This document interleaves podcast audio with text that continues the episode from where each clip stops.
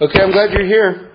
I want to talk about um, a lot of a lot of different things. Um, mostly the the the uh, parshas in in the second part of, uh, of, of the book of Exodus of Sefer Shmos, uh, specifically zeroing in on uh, Truma and Tetzaveh and uh, Pekude and Vayakel, um, which are all the different parshas dealing with the um, the the accounts of the of the Beis Hamikdash, of the Mishkan, the tabernacle in the desert, and everything like that. Because there's an interesting flow to these parshas, and I just want to kind of give you my my uh, my understanding of them, um, how they proceed, and there's a lot of amazing depth in them, and um, hopefully we can get into some of that, and also to talk about more specifically, um, just the just the surprising nature of life and um, and and my my my my favorite uh,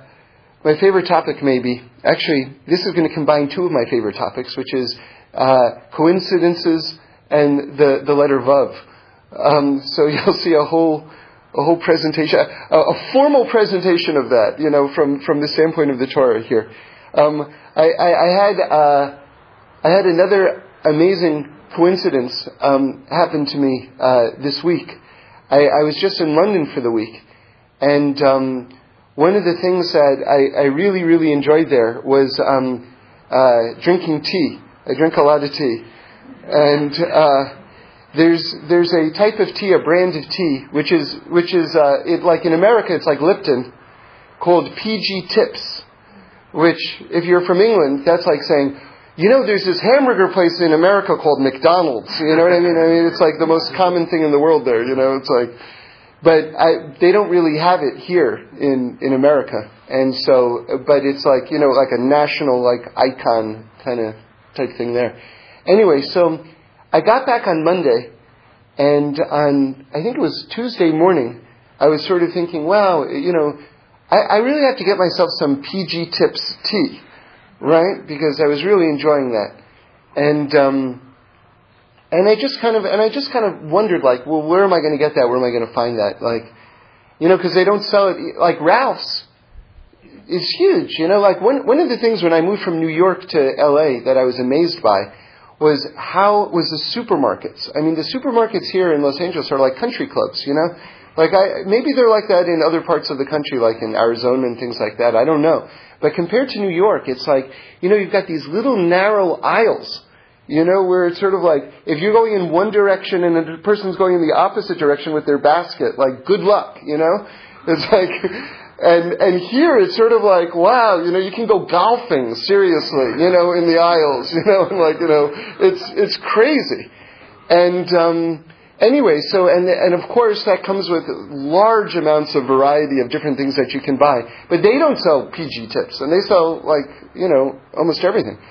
So, so Tuesday morning, the, like a little later in the morning, um, actually it was that, at the afternoon of that day where I was thinking I gotta get some of this, but I don't know where I would go. Um, I was a little bit early for a meeting, and there was a gas station on the corner. And, um, also, um, also, I, I, was one of one of my jobs. Uh, one of my jobs was to bring back chocolate from from England, and uh, I was supposed to bring back this brand, uh, Galaxy. Or actually, nothing was specifically requested, but I knew like uh, people like Galaxy. Um, anyway, uh, at the airport, I bought some Galaxy, but then those are like thin bars, and they're a little more expensive. And then the woman at the uh, the cash the cashier said, "Oh well, we're having a special on these," and she pointed to these giant blocks of chocolate from Cadbury, which are like a little uh, less fancy. But she said we're having like a, this really great special on them, and it was just like these massive pieces of chocolate. So I just she talked me into getting the, the, the giant blocks of Cadbury. Um, and when I brought them home, the question was, "Where's the galaxy?" so, so I thought, well, anyway, the kids were very happy because they they liked that. But so I was thinking also in the back of my mind, okay, galaxy, yeah, didn't necessarily mess that one up. Um, actually, you know, you can learn so much from the Torah, and uh, this is a bit of an aside, but it it, it, it ties in. You know, This week we're going to read about the golden calf. And one of the amazing little pieces, I'm going to paraphrase, I'll put in my own words, but it's, it's from the Gemara, um, is uh, Hashem says to Moshe after the Jewish people, you know, do this giant, make this giant mistake um, with the golden calf, and uh, and they say, uh, Hashem says, look, I'm going to wipe out the Jewish people, and I'm going to start over with you, Moshe, right? And then Hashem says, now don't try to stop me. so Moshe hadn't said anything. Moshe hadn't said anything. But Moshe learned from the fact that Hashem said, now don't try to stop me, that he's supposed to try to stop him. This is what the Gemara says. And so then Moshe starts davening for Hashem to forgive the Jewish people, and Hashem says, okay, I forgive them. So, so, so anyway, before I left on this trip, and I was sort of overwhelmed by this trip because I was going to there was a, lot of speaking and traveling and, and all the rest, and wasn't sure how it was going to go. And um, one of the last things my wife said was, "Now don't bring back presents for everyone." And I was like, oh, I'm supposed to bring back presents for everyone. Absolutely. Oh yeah, how could I even have possibly not had that in the forefront of my mind? You know, I'd like to think I would have arrived at that. But I learned the fact that I was supposed to do that from Moshe and Hashem in the golden calf. So I'm saying, I'm saying to you that they're eminently practical lessons to be derived from this in terms of life if you if you really learn the Torah well, you know. So that was a very good thing that I made sure to get really nice presents for everyone, you know. So anyway, um, so I have this meeting, and this is again that morning I was thinking, where am I going to get some PG tips? And uh, there's this gas station right next to the office building, and I was like a little bit early, so I figured, well, you know, I'll just fill up with gas. That'll take five minutes, and then I'll be on time. And I walk into the the little mini mart area, and I see they've got a whole section of British chocolates. Like this is a, a, a gas station mini mart, okay? Like a whole line of them, like 10 different kinds, including galaxy bars. And I'm thinking, wow, I can't believe that. That's like really, there they are. And then I walked away and got something else, and then I revisited it, and then something else catches my eye a box of PG Tips tea. And I can't believe it. You know, and I've since been to a couple of other markets, big established markets out here. They absolutely don't have it. This little gas station had it the morning I was thinking, where am I going to find it? So, anyway, if, if you remember, we've, I gave a whole talk, if you're interested in the meaning of coincidences, it's called, it's online, it's called Coincidences in You. What is Hashem trying to tell us? But just to kind of sum it up, I can't, uh, I can't tell you that whole thing without telling you what to do with these things because everyone, everyone always asks the same question. You know, when, when, when things like that happen, they say, what are the odds? Or what am I supposed to do with this? Or what, you know, like they, so, so, so, so the thing is, I, I, heard in, in English an expression um, that coincidences are Hashem waving hello to you, right? Which, which I liked, but I thought, wait, there's more to it than that. That means Hashem is alerting you that He's here. But Hashem is always here. So, so it's got to mean more than that. Because, whatever. So, in Pirkei Avos, it's chapter 3, Mishnah number 18. Yeah, um, Pirkei Avos, chapter 3, uh, Mishnah number 18. Um, I'll read from it. It says, this is um, Rabbi uh, Akiva speaking. Uh, he used to say, Beloved is man, meaning men and women, mankind. Beloved is man, for he was created in God's image. It is indicative of a greater love that it was made known to him that he was created in God's image, as it says, quote, For in the image of God he made man. Um, and then it goes on, Beloved are the people Israel, for they are described as children of the omnipresent. It is indicative of a greater love that it was made known to them that they are children to Hashem, uh, that they are children, that they are described as children of the omnipresent, as it says, quote, you are children to Hashem your God. And these are psukim from the Torah. And it goes on. It, the, the Mishnah goes on. So in other words, God is running the entire world. But what's so awesome is when He makes it known to you that He's running the world. When he makes it known to you that he's involved in your life. That's the meaning of coincidences, is that God, so to speak, goes out of his way to show you that he's there. Which means, okay, so then that's, that's pretty solid, but so therefore what? You know, again, you need more. So, so, so therefore, that's called an Eis Ratzon, a time of favor. Because if God is going out of his way to demonstrate to you his closeness, that's called a time of favor. So what do you do at an Eis Ratzon? You pray. You have to pray. Because if God is going out of his way to show you that he's close and that the gates are open, so to speak, then you have to use that as an opportunity to pray for, for the fixing of the world, for all your needs, for your community's needs, your family's needs, the, the whole world's needs. So, so, so the simple answer is, when anything coincidental happens to you, pray. Just take that moment to pour out your heart. That's, that's, the, that's the end of that. Okay. So, so let's talk about,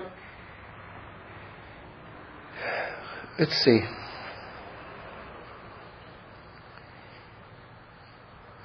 There's a whole, I, I'm at a crossroads here. I, I want to go right into the meat into it. Should I just go right into that? Yeah.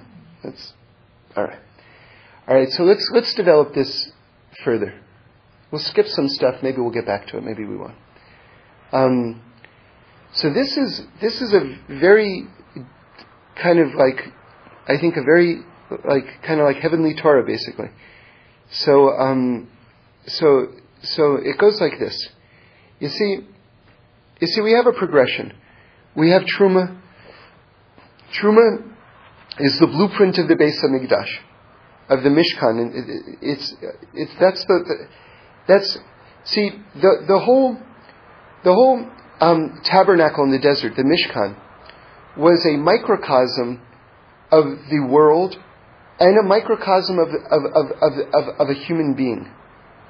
So, and all, all the all the sages say that, and but it's a vision of perfection.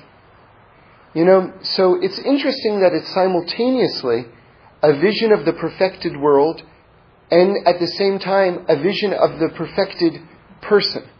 And there's a great sort of like kind of story that goes to, to illustrate that point.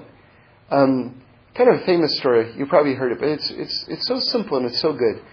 Which is a, a a father is kind of just trying to relax. You know, he's very very tired, and um, he's reading the newspaper, and the young child really wants to play with the with the father, and the father is just, you know, just exhausted. So he figures, let me give the child some busy work, and, and that way he'll be occupied and I can just rest a little bit. So he takes a page out of the newspaper and he makes a jigsaw puzzle for him. He tears it into a, a lot of different pieces, and um, and it's a, it, it's a map of the world. And he tells the child, you know, when you put this all together, then uh, I'll play with you. And you know, it's it's very hard to do. What does a child know where all the different pieces of the world goes? I mean, for goodness sakes. So in a short period of time, the child comes back and it's all done. And the father's amazed and says, "How how were you able to do that?" And he says, "Because on the other side there was a picture of a person, and when I put the picture of the person together, the entire world fell into place." So in other words, when we correct ourselves, we're also, remember the Talmud says if you save one person, it's like you save the whole world. Each person is a, a microcosm of the entire universe. You know, I, I, Rabbi Sutton said, and there are many, many, many, many teachings on this point, but just to give you one little tiny inkling, we have ten fingers because they're ten sefirot. So in other words, like, the map, the cosmic map of the universe is reflected actually in even the, our physicality, even the shape of our bodies. So, and of course, you know, the, the, a person is in the shape of the, the, the holiest name of God, the head, the Yud Ke Vav Ke, the head is the Yud, and the, and the, the, the, the upper frame of the body, the, the, the chest and the arms is the Hey, and then your, your trunk, your spine is the Vav, and then your, your, your lower half also forms a Hey right? So that's men and women, Yud and, and Hey and Vav and Hey. So we were made to spell out the name of God. And, and so, so it's, it's understandable that, that the Mishkan, the tabernacle, would simultaneously be a, a miniature of the perfected universe and of also the perfected human being because a person is a world at the same time. So, and the world is like a person. So, you know, so, so anyway, so that's our, that's our initial vision. That's our initial vision. And also there's another very striking parallel between a person and, and the Mishkan, and both being worlds. Because there's a debate in the Gemara as to when was the world created. And some people say the first day of Tishrei. And of course, that's when Rosh Hashanah is, and that's what we celebrate. Actually, it's the sixth day of creation. Everyone should know that's when human beings were made. So the first day of Tishrei was the world created, or the first day of Nisan was the world created? There's a debate. But isn't it interesting that the way we observe it, on the first day of Tishrei, we say human beings were created, and on the first day of Nisan, that's when the tabernacle was finished. So again, you have this parallel where where the creation of the world, the creation of human beings, all of the overlaps and how they actually are all accounted for in, in our calendar. It's, it's, it's quite amazing, actually. Um, so again, it begins, it begins this whole discussion in the Torah of, of, of, of, of the Mishkan, of the tabernacle, and all the different um, subsections, begins with a blueprint of perfection. Because it's not just, it's not just how the world is organized, but it's how everything is in its proper place. Okay. So, so next you have Tetzaveh, which is, which is our role in it. And the main discussion in, in, in, in, in, in that Parsha, the following Parsha, is the clothing that we wear. Or rather, I should say, the clothing that the Kahanim, the priests, um, who attended to the services within the tabernacle, the Mishkan, what they wore. Okay, but you have to understand that we're all priests. Because Hashem says that we are a nation of priests. That so we're all kahanim on some level, all of us. Um, and I saw in the name of the Rashba or the Rashbam something very beautiful, a kavana, something holy to have in mind when you wash in the morning. That when you wash your hands, the, the Kahanim would wash their hands before they did avoda, before they did their work in the Mishkan. So all of us are to have in mind that when we wash our hands in the morning, we're like Kahanim getting ready to go out into the world, into the Mishkan, to do our holy work. You know, because that's all of us. And there's some, just sort of like, just a tiny subset to this discussion, which is that, interestingly, clothes can reveal or clothes can conceal. Clothes can disguise you. Like, for instance, imagine you're going undercover, you're a Mossad agent, you go undercover as a, an Arab, right? So now the clothing that you're wearing is a disguise. It's, it's meant to conceal who you are. But you have, um, it's funny, you know, clothes, like if a, a person dresses immodestly, you can reveal a lot of skin, but you're actually concealing who you really are. So even sometimes in the context of revelation, you can conceal because if, if you're holy and we're holy and you're revealing too much, that's actually a misrepresentation of who you are, even as you're showing more of yourself. So it's, that's an interesting kind of um, paradox or irony, if, if you will. So, um, so anyway, the word in Hebrew for beged is the same shorish for the word in Hebrew for betray. Because again, clothes can reveal or can conceal. They can, they can just say who you are or they can betray who you are. Um, like in revealing too much, for instance. Um, now, now the idea of, of, of, of, this clothing is, and why it comes after we're talking about truma, Parshas Truma, why we're talking about the vision of the perfected world, why we're talking about our clothes, is because it's revealing who it is we are and what our role in the world is, um, which is to spread light and to reveal godliness in the world.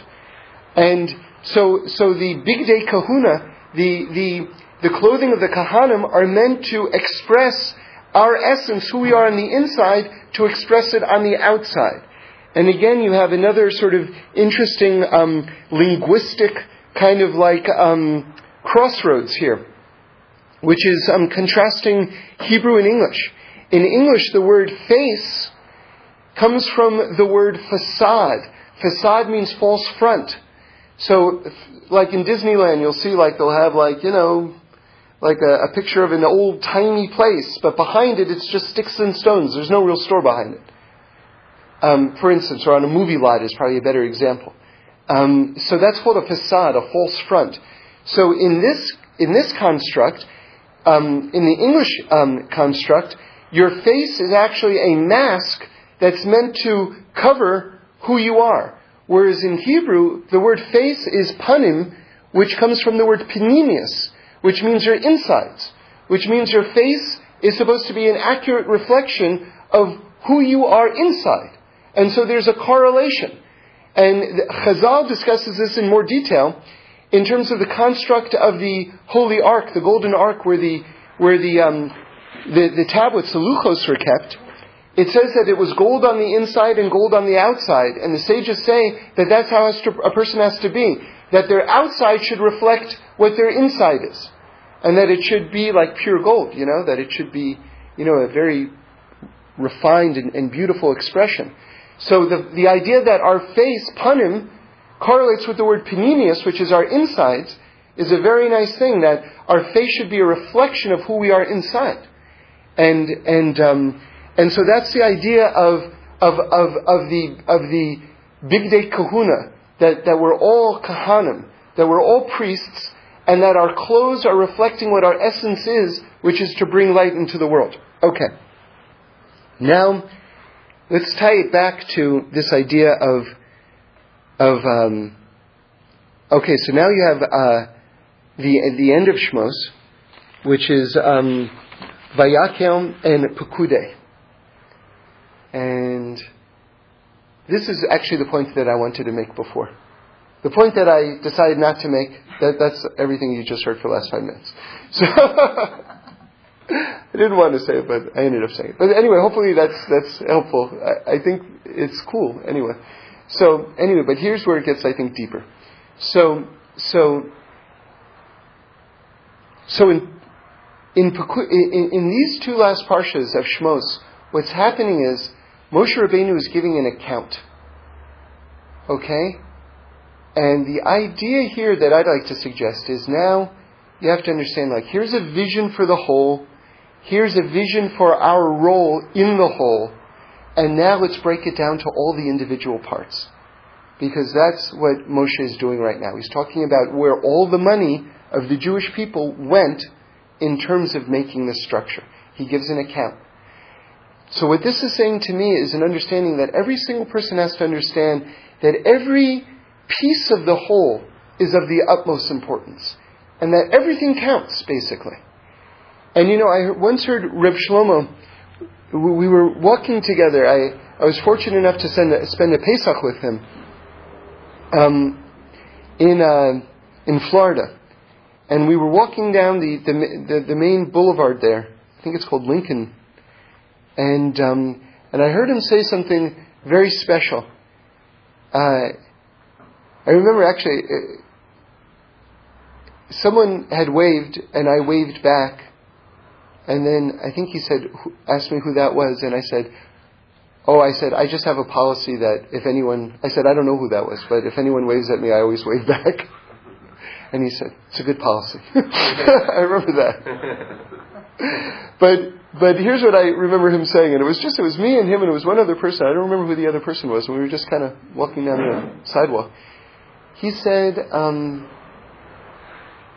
he said in the name of Rabbi Nachman that, that, that Rabbi Nachman had said that if he could go to every single place in the world and meet every single person in the world and read every book in the world, that he would see, that you could see a little bit the face of God.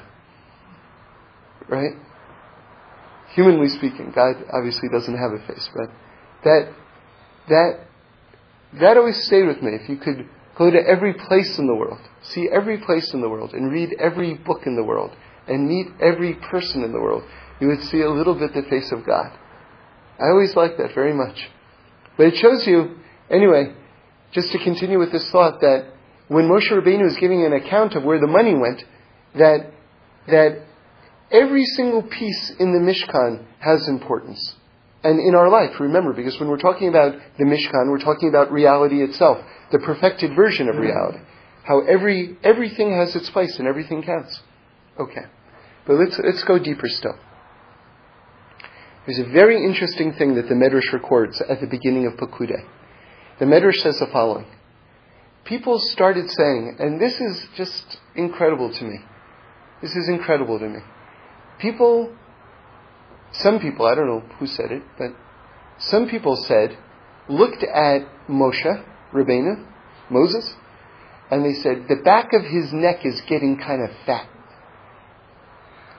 Meaning, he's gaining some weight, which means this is all contained within the back of his neck is getting kind of fat. Meaning, he's eating pretty well. Meaning, you know all that money that went to the Mishkan? He's been pocketing our money. Okay? So they accused him of theft. So they say that as a result, Moshe felt a need to give an account for where everything was going. Okay? Now, now it gets more involved. It gets interesting. Because according to the Medrash, there was 1,775 shekalim, shekels of silver that Moshe forgot where they went. Okay? Now, Hashem made him forget, but then Moshe remembers where they went. And where they went is, is it's, it's a fascinating subject. And actually, I, I, wish I had had a chance to, to revisit um, Rabbi Moshe Wolfson in the Emunas Itecha on this. He has some amazing comments on this. And working with the numbers and gematria is amazing, amazing things on this. I'm not going to touch on that, but I'm going to go in my own direction and, and, and say something else. But I recommend if you want to hear more very, very deep Torahs on this subject that you look there. Um, so anyway, Moshe remembers where they went. Now, now listen to this, okay? They went to the Vavim. Okay, Vavim, what are Vavim? Vavim are hooks. And um, they were made out of silver. And they were probably the smallest part.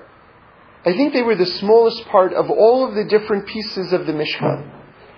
And Vav, interestingly, means a hook. What they, what, what they, what they were meant was um, to hook the curtains onto the poles of the, of the Mishkan. Okay? And these were meant for the exterior of the Mishkan. So if you think about it, it's very interesting. It's the smallest thing and it's on the outside. Right? So if you think about it, this is the, if you will, the most mysterious part. Not, not hashkafically, not philosophically the most mysterious part of the Mishkan, but in terms of its obscurity, right? Because it's on the outside of the Mishkan and it's the smallest part. You understand? So, so vav, vav is a Hebrew word. It's not just a letter. It's a Hebrew word which means hook. Now, what's interesting is also, grammatically speaking, the letter vav is also a hook. It's a conjunction, and it's meant to hook two parts of a sentence. So in, in a, a, it's, it's an object and it's a grammatical construct, the, the letter vav. And also, if you look at the way the letter vav is shaped, it looks like a hook. It looks like a pruning hook because it's a straight line with a little tiny curve on the top. You know? So it's very interesting. Anyway, so Moshe Rabbeinu didn't know that this silver had gone for the vavim, that's plural for vav, for the hooks. And then he remembered that that's where they went. So he was able to account for that, for that sum of money. Now I want to say something based on that. I want to explain that. Okay? So, so I think, now remember, again, we're talking about an account of the tabernacle.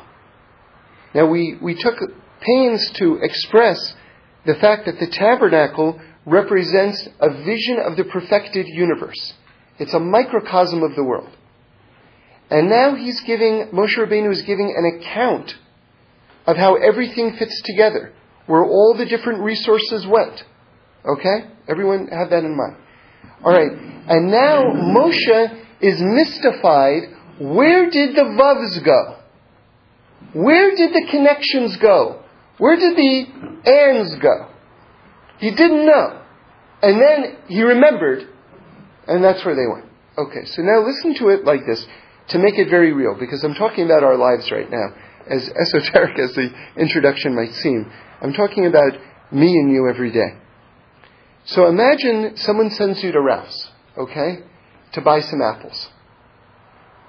So you go to you go to Ralph's, and while you're at Ralph's, you meet a friend that you haven't seen in years. Okay? So you see that's the vav. That's that's the and. You you go you why did you go to Ralph's? To get apples. Right?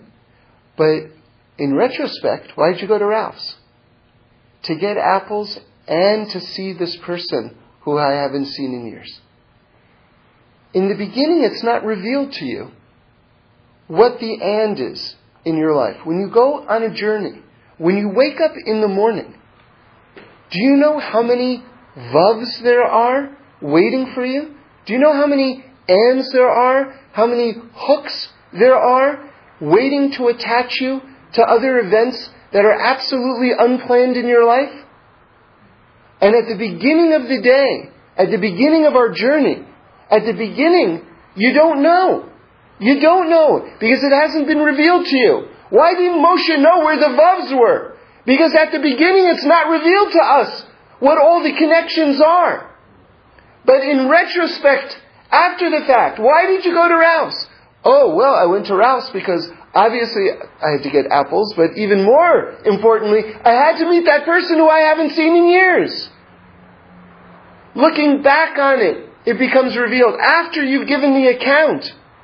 After you look at the superstructure of the blueprint of the perfected universe, you realize why you had to go in that direction.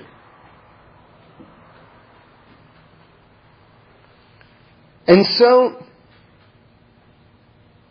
and so this is, this is, you know, and, and, and, and, and the funny thing is, you know what we call that vav? You know what we call that vav when it happens at Ralph's, at the supermarket? A coincidence. Right? We, uh, why was I going to the gas station?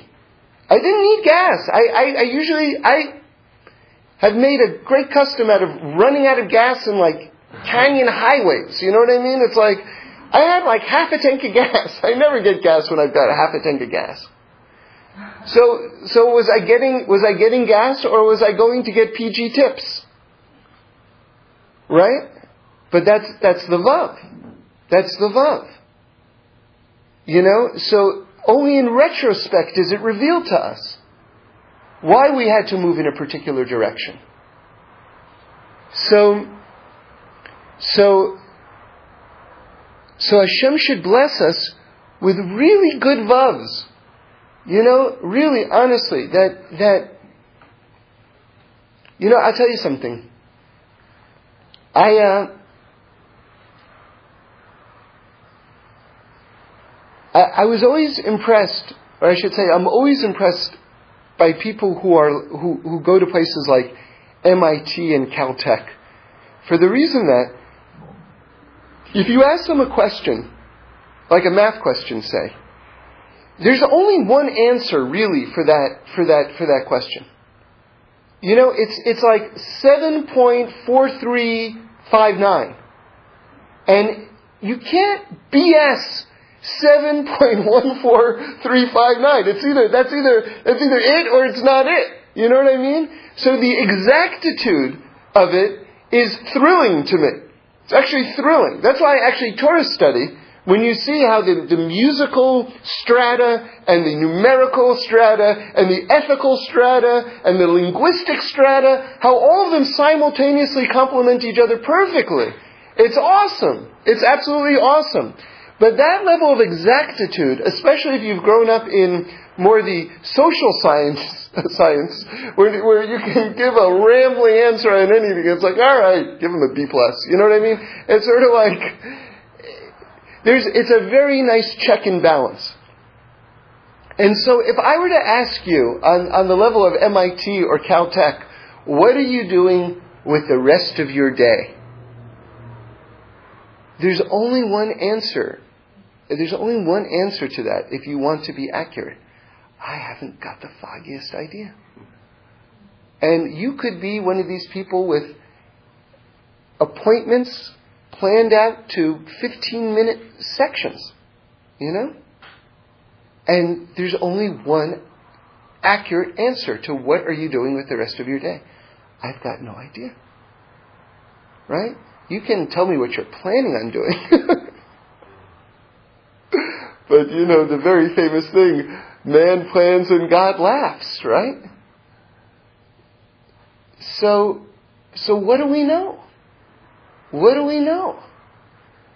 It, it, it's funny because, because the, the quest for a, a, exactness or exactitude, if that's actually a word, actually leads us into the mystery of, of not knowing anything.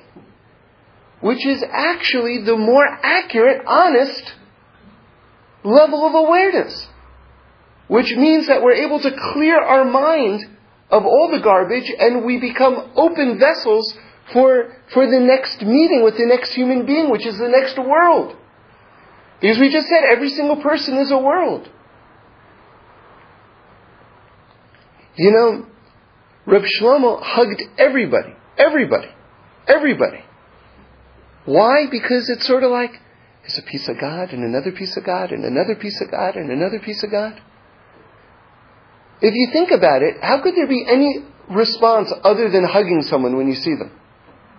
I mean, there's really actually nothing else makes sense. So, I mean, but, you know, Rav Kook says, wrote a very interesting essay called The Holiness of Atheism, which sounds kind of like shocking, because atheism is the denial of God. So how can you say anything is holy about that? It seems to be the opposite of holiness. But his his um, his thesis was that atheism, that a person who is an atheist doesn't believe in anything. So what they've accomplished is is that they've knocked out all of the erroneous, all the incorrect concepts of God, and now they're just a step away from the truth. Because they've cleared the table of all the junk and all the garbage. You know, I, will give you a slightly different articulation of that. It's funny. It's like I, I gave this talk in a, in a shul yesterday, and someone came up to me and just was had a big philosophical question, and I was trying my best to answer, and no, no, nothing, nothing, nothing, nothing, nothing. Anyway, somehow this this story they heard this story and they were like, ah. So, so it's kind of in keeping with the Rav Kook teaching that, that I just mentioned, which is someone came to a Rebbe, I forgot which one, and said, I don't believe in God for this reason, and I don't believe in God for that reason, and I don't believe in God for this reason. And the Rebbe said, I also don't believe in God. And the person was shocked. And the Rebbe said, No, the God that you don't believe in, I also don't believe in. right? So, you know, a lot of times people have very crazy ideas of who Hashem is. I remember, like, Rabbi Green uh, came to town one time, and he said something that made a big impression on me, which is, he said, God is in a great mood. God is doing great. He's doing fantastic. And I thought, wow, you know, because somehow, you know, we tend to, well, you know, everything's so messed up and this and that, and, you know, we, we've got all these kind of like ideas, you know. Now, by the way, in, in terms of Torah, we do have the idea of the, the concept of the Shekhinah being in exile with the Jewish people. Right? So God's presence being so there is that concept. That that concept does kind of exist. But that's already the Shekhinah, which is sort of like an, an emanation or, or a manifestation of an aspect of God. But Hashem himself, Hashem himself is doing fantastic. You know, so, so, so it's, you know, it, so often we, we walk down the street just imagining God just got, has just kind of got this frown on his face and just shaking his head and going, you know, uh, you know, when are they going to get it together, you know? And it's sort of like, that's not it. God is in a great mood. So that's, that's an important thing, I think. I think. And just to go further with that thought, you see, when people try to understand life, or certainly Torah, or reality, all the above, I guess it's all the same thing. Um, but especially in the context of Torah study, people make a very big mistake, which is they think that there's a direct correlation between levels of intellect and proper understanding of Torah. And the smarter I am, the more I'm going to be able to understand the text. And if I were only smarter, I'd be able to understand pshat, which means the basic, the basic thing that the text is saying. And it's not true. And I heard this from Rabbi Green. Because brains are important, and brains will get you a certain distance. But that's all. It just gets you to a certain distance. At the next level, a person has to refine their middos, meaning to say their personality. They have to have a refined personality in order to go further in terms of understanding what the Torah is saying. Otherwise, what they end up doing is projecting their own inner junk onto the verses of the Torah. So if they're a very angry person, they're going to see anger in, in, in the text. And they're not going to fully understand what it is that's being communicated to us. So a person has to understand that there is a God, that God is good, and that God, whatever God is doing is for the best for us. Unless they had that as a fundamental framework, they'll never understand what the Torah is actually saying. No matter how smart they are. In fact, they, their, their, their intellect will actually boomerang against them. Because then they'll actually find reasons to, to not only convince themselves, but to convince others in very persuasive ways what the Torah isn't saying. and and um, I'll give you an example of that. Um, well, actually, the opposite, I should say, the, the, the, the more perfected version of this, which is I believe this was the Brisker Rav. So he was known as, well, not known as, but he was, you know, one of the phenomenal intellects of, you know, the last, you know, few hundred years. And, and he was known for his mastery of incredible, incredibly complicated, um, you know, Talmudic concepts. By the way, there, there, are few, there are few stories about him that are great, and, and then I'll get to this thing about um, the, the rabbi he used to ask questions. But just to tell you some really good things, you know, I, I, I, I heard actually, it was a, I think in the name of one of the Greeks, this idea that I like, which is that if, um, that often, not, not all the time, because there are things that are counterintuitive, but often this, the, the, the sign of something being true is that after you hear it, it should sound obvious. Right? That, that, that, was an interesting thought. So, based on that, listen to this story. The Brisker Rav had, had sort of broken down in a phenomenally complex piece of Gemara and made it very intelligible. And he gave it over, and one of his students heard it and said, That's obvious. Right? And then he said back to him, Was it obvious before I said it? Which I really appreciate. I love that actually. I love that. Um, and um, another thing that I heard, I'm pretty sure it was him, was he had met, you know, he was around the time of World War One, which was a big, you know, a lot of uh, Jews left um, Frumkeit, um, became unreligious after World War One, and you know, it was a you know very turbulent time in world history, obviously, in Jewish history also. Anyway, he had met one of his former students uh, who was no longer religious, and the student said to him, I have so many questions. And he said, Listen, I'm happy to answer all of your questions. But now listen to this. He said, But are these questions you had before you stopped becoming religious or after you stopped becoming religious? And what that means is, is that sometimes we make a certain decision in our lives for whatever reason, and now we have questions, but they're not real questions. These, these, they, they mask themselves as questions, but they're actually justifications for our behavior. They're no longer questions. And that's a very deep insight into, in, into human nature. Um, so anyway, this is. I just want to say that, Yeah. that, that you're, when you said that the, you learn more, that you don't necessarily understand the Torah more, the proof of that is actually in uh, Tetzaveh. It says on page 465, Okay? it says, um, you shall speak to the wise-hearted people who I have invested with the spirit of wisdom. Yeah.